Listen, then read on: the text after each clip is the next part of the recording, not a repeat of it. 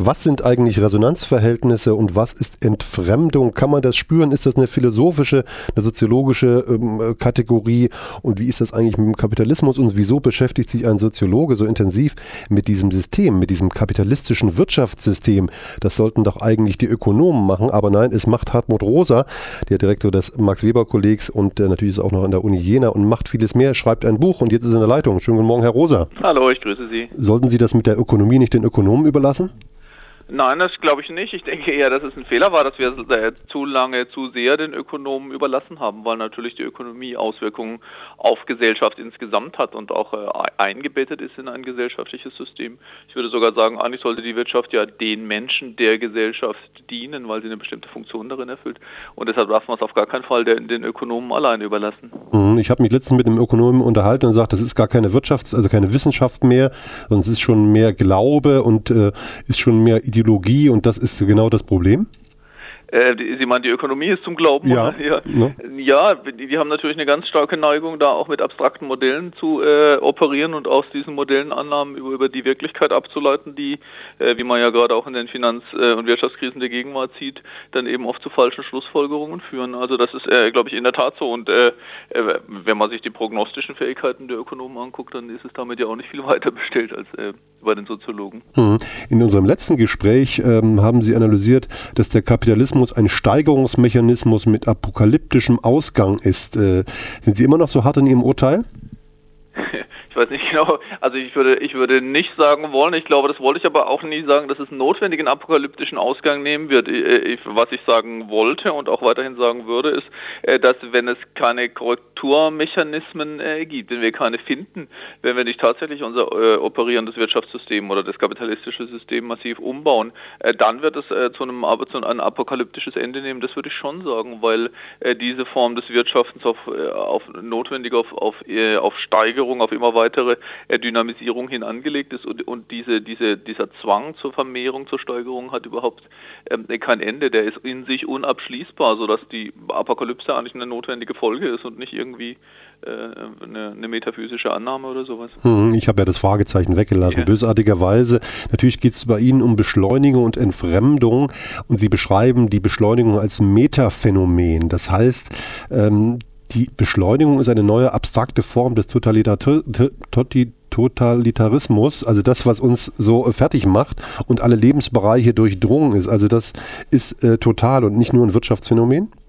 Ja, das ist äh, tatsächlich meine Annahme. Also natürlich nicht ein Totalitarismus im Sinne eines politischen Totalitarismus, wie man es äh, ja gerade im 20. Jahrhundert leider äh, erfahren hat oder jetzt auch aktuell in, in manchen Weltgegenden wieder sehen kann. Also es geht nicht darum, dass bestimmte politische oder ökonomische oder andere Eliten ihre Interessen durchsetzen, sondern dass wir eine bestimmte Systemlogik etabliert haben, dass sie sich etabliert hat historisch, die tatsächlich alle Lebensbereiche erfasst, diese Beschleunigungslogik, dieser Steigerungszwang, den wir auch als Optimierungszwang erfahren fahren, ähm, der, der, der, der geht einerseits durch alle Lebenssphären hindurch, also eben nicht nur durch die Wirtschaft, sondern auch durchs Bildungssystem, durchs Gesundheitssystem, durch unser Freizeitleben, durch, sogar durch unser Liebesleben. Und er ergreift alle sozialen Schichten, zwar nicht alle sozialen Schichten gleichermaßen, äh, weil, man die, weil man die Steigerungszwänge der Moderne auf verschiedene Weisen erfahren kann. Also Eliten erfahren das oft als als, als eine habituelle Angewohnheit, die können gar nicht mehr anders. Und in anderen ähm, Elementen oder, oder äh, äh Sequenzen der, der, sozialen Schichtung erfährt man es eher als äußeren Zwang oder auch als Ausschließung, als zwangsförmige Ausschließung von Beschleunigungs- und ähm, Steigerungszwängen. Aber der, die Wirkung ist überall spürbar. Mhm. Sie sagen, Verwertungslogik und Zeitdruck durchdringen alle Lebensbereiche. Das Ergebnis ist Entfremdung. Was ist denn mit dieser Entfremdung gemeint? Also können Sie das äh, näher fassen, was äh, Entfremdung bedeutet? Ja, ich, also der Entfremdung ist eigentlich ein alter Begriff, der ähm, insbesondere der kritischen Theorie, der in den 60er und 70er Jahren noch große ähm, Konjunktur feuerte und dann ein bisschen aus der Mode geriet, was irgendwie daran lag, dass man ihn nie genau fassen konnte und dass man vor allen Dingen nicht wusste, was eigentlich das Gegenteil von Entfremdung sein könnte. Ich meine mit Entfremdung einen Zustand, in dem wir ähm, in gewisser Weise aus, äh, aus freien Stücken etwas tun, was wir nicht wirklich tun wollen, sodass wir uns in dem, äh, was wir tun und wo wir uns befinden, nicht wirklich zu Hause fühlen. Ähm, es gibt selbst bei Ernst Bloch eine, eine, die Idee, dass man Entfremdung möglicherweise über den Heimatbegriff äh, auch erhellen kann, aber Heimat nicht gemeint als Blut- und Bodenheimat oder überhaupt nicht als territoriale Heimat, sondern als ein Weltausschnitt, ein Weltbereich, in dem wir uns zu Hause fühlen, in dem Sinn, dass wir ihn uns anverwandelt haben, dass er zu uns spricht, dass er uns etwas bedeutet. Man kann auch sagen, dass wir uns lebendig fühlen. Entfremdet sind wir dort, wo wir uns nicht mehr lebendig fühlen, sondern innerlich tot, abgestorben, kalt, leer. Und es gibt genügend Berichte darüber, dass Menschen ihr Leben so erfahren können, dass sie äh, sowohl äh, von sich selbst sagen, in mir ist irgendwie alles tot, ich spüre mich nicht mehr, aber auch äh, die Welt als solche wahrnehmen. Die Welt ist kalt, leer, bleich, bedeutungslos. Im Radikalzustand äh, führt es zu sowas wie einem Burnout oder einer Depression, in der nichts kein Weltausschnitt, kein Moment von Welt mehr äh, die Menschen berühren kann, nicht mehr zu ihnen spricht, sie nicht mehr ergreift, sie nicht mehr bewegt. Und ich glaube, wenn man, äh, wenn man in, in, in diesen Dimensionen denkt, kann man den Entfremdungsbegriff relativ scharf fassen als eine mhm. Form von Weltbeziehung, die taub oder stumm ist, die keinerlei Antwortqualität mehr aufweist. Da schauert es mir, da kriege ich Gänsehaut, das ist ja, da wird, wird mir komisch, weil man natürlich nachvollziehen kann, was das ist. Ist das jetzt eine philosophische Kategorie, eine Einschätzung, eine soziologische? Was, was, was, was ist das, äh, was Sie da beschreiben? Beschreiben für ein Phänomen? Also das ist ein Phänomen, was sich im Grenzbereich bewegt, was mich jetzt aber nicht unbedingt abschreckt, weil ich meine, das war bei Beschleunigung im Prinzip auch schon so. Auch Beschleunigung ist eine Kategorie oder ein, oder ein phänomenaler Zusammenhang, der äh, über alle möglichen äh, äh disziplinären Grenzen hinweggeht. Und so ist es bei der Entfremdung auch. Natürlich es gibt eine, es gibt eine Philosophie der Entfremdung, äh, zum Beispiel auch bei Camus, dessen Konzept des Absurden ist, äh, im Prinzip beschreibt er die gleiche Erfahrung, die schweigende Welt ähm, die, die auf unser Anrufen nicht zu antworten vermag. Es ist aber natürlich auch ein psychologisches Konzept, wenn man in die Burnout- oder Depressionsforschung geht. Und ich möchte äh, dieses Konzept aber soziologisch wenden, weil ich glaube, wir müssen uns die sozialen Verhältnisse anschauen, die diese Form von Weltbeziehung äh, uns nahelegt und auch in den Praktiken und Institutionen institutionalisiert. Also es geht mir um die Frage, wie soziale Zusammenhänge, Institutionen, Praktiken oder Gesellschaften die Beziehung der Subjekte zur Welt formen und gestalten. Und äh, äh meine, meine, These ist eben, dass äh, wir aufgrund der diskutierten Steigerungs- und äh, Logiken und Beschleunigungszwänge zunehmend in stumme Weltverhältnisse äh, gebracht werden, dass wir in stummen Weltverhältnissen operieren, also in solche, die genau diese Resonanzqualitäten im Sinne einer Antwortbeziehung ähm, äh, unterlaufen. Mhm. Sie sprechen dann äh, in dem Zusammenhang von Resonanzverhältnissen. Das ist, äh, klingt jetzt erstmal sehr abstrakt und abgehoben, aber was meint das für Sie? Also die, äh, die, die große Frage in, der, in, in den Entfremdungstheorien war immer, was ist, ein, was ist ein nicht entfremdetes Leben oder was sind nicht entfremdete Verhältnisse? Und wenn man sich die Geschichte der, der sagen wir mal, der sozialkritischen Philosophie anschaut oder der Sozialwissenschaften anschaut, äh, dann wurde oft gesagt, naja, ein selbstbestimmtes Leben wäre nicht entfremdet oder ein authentisches Leben, aber äh, wenn man zum Beispiel Selbstbestimmung nimmt, dann stellt man fest, naja, eigentlich fühle ich mich häufig lebendig äh, in äh, Kontexten, die ich gerade nicht selbstbestimmt habe. Wenn man sich zum Beispiel frisch verliebt, kann man wirklich nicht sagen, dass in einem und außerhalb von einem alles stumm und tot wäre. Und trotzdem ist dieses Verlieben der, im seltensten Fall eine selbstbestimmte Handlung. Ich, man kann ja nicht bestimmen, ich gehe jetzt auf die Straße und verliebe mich in äh, Frau X oder Herr Y. Äh, sprich, äh, häufig ist es so, dass wir gerade, wenn wir überwältigt werden, wenn wir gar nicht mehr anders können, als uns einer Sache hinzugeben, das kann ein Mensch sein, kann aber auch eine Idee sein oder eine Musik zum Beispiel, gerade dort fühlen wir uns nicht entfremdet. Deshalb glaube ich, der Gegenbegriff zur Entfremdung ist eben nicht Selbstbestimmung und auch nicht die Eigentlichkeit, sondern die Resonanz, die Antwortbeziehung. Das heißt, wenn wir, wenn wir so mit der Welt oder einem Ausschnitt von Welt in Beziehung treten, dieser Ausschnitt von Welt können andere Menschen sein, kann aber zum Beispiel auch Natur oder Kunst oder Religion sein.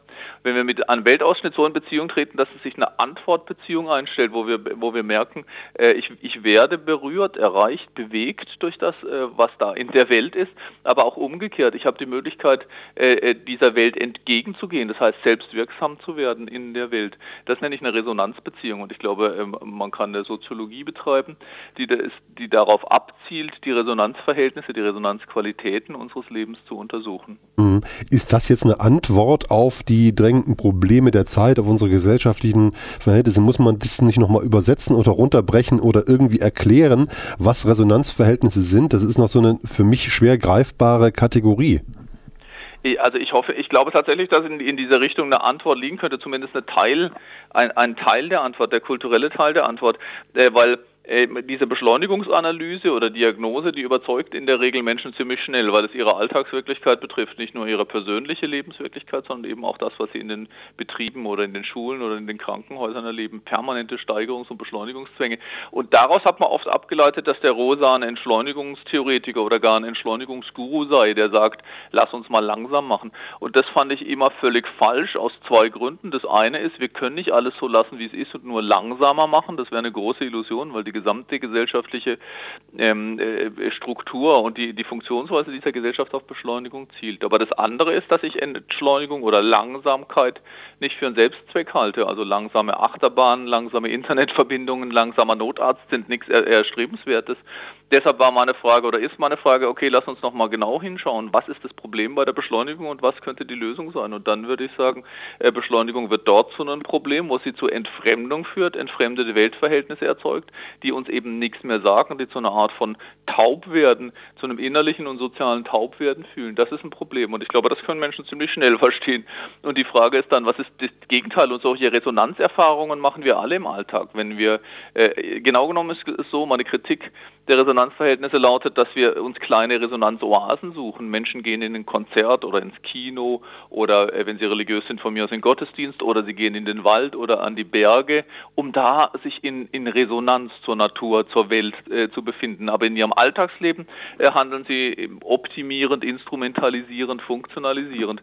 Und meine These lautet, dass wir die, dass, dass der, der Weg zu einer Lösung, auch zu einem Ausstieg aus den Hamsterrädern, äh, über, eine, über eine Schärfung des Bewusstseins für Resonanzverhältnisse mhm. verläuft. Ist ja nicht auch die Gefahr, dass wir uns unsere kleinen esoterischen äh, Inseln schaffen und äh, dadurch wieder optimiert werden und dann doch besser funktionieren, weil wir dann im Gleichgewicht sind äh, und äh, dann wieder ins Hamsterrad äh, voll fit und, und frisch einsteigen? Ja, in gewisser Weise, das ist mein Albtraum, dass dann demnächst äh, Resonanzhandbücher erscheinen, machen sie mhm. ihr, ihr, Liebesleben resonanter und ihr Arbeitsleben und äh, dann wird Resonanz als eine Optimierungsstrategie ähm, äh, eingesetzt. Ich glaube aber, dass man dem, dass, dass das Gott sei Dank nicht funktionieren wird, aus, dem, aus mindestens zwei Gründen. Das eine ist, dass sich Resonanz nicht steigern lässt. Man kann solche Erfahrungen nicht einfach äh, akkumulieren und anhäufen wie äh, äh, wie, wie, zum Beispiel Geld oder Bildungskapital und äh, in, insbesondere auch deshalb, weil da immer ein Moment des Unverfügbaren ins Spiel kommt. Man kann nicht rausgehen und sagen,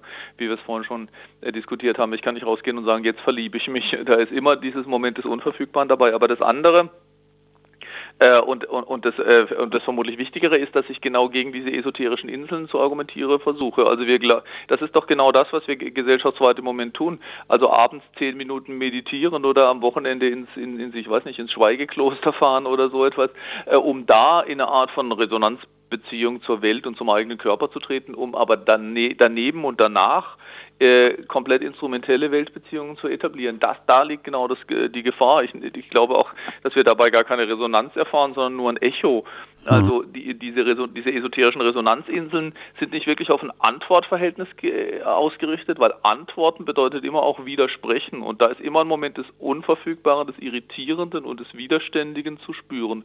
Und was wir tun mit, mit oder es gibt glaube ich jedenfalls eine Neigung, reine Wohlfühlinseln zu etablieren, die genau äh, nicht die Verwirklichung von Resonanzverhältnissen sind. Das heißt, es gibt kein richtiges Leben im Falschen und auch keine richtige Resonanz äh, in, in einem Missklang, was auch immer. Ähm, da könnte man jetzt ewig weiter diskutieren und ich halte Sie derzeit ja gerade vom Schreiben ab. Äh, ich nehme an, dass Sie genau darüber äh, Ihr neues Buch schreiben.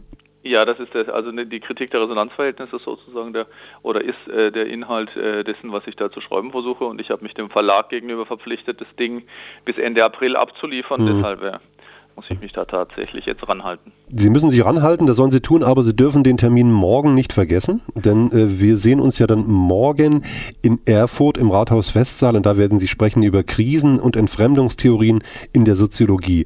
Äh, das, was wir eben besprochen haben, wird dann äh, so oder anders äh, das Thema Ihrer Vorlesung sein? Ja, ich werde versuchen, das ein bisschen systematisch zu entfalten mhm. und auch äh, Bezug zu ne äh, nehmen, Bezug nehmen auf die aktuellen Krisen der Gegenwart, der also der ökologischen Krise, der Finanzmarktkrisen, der Demokratie Demokratiekrise und so weiter.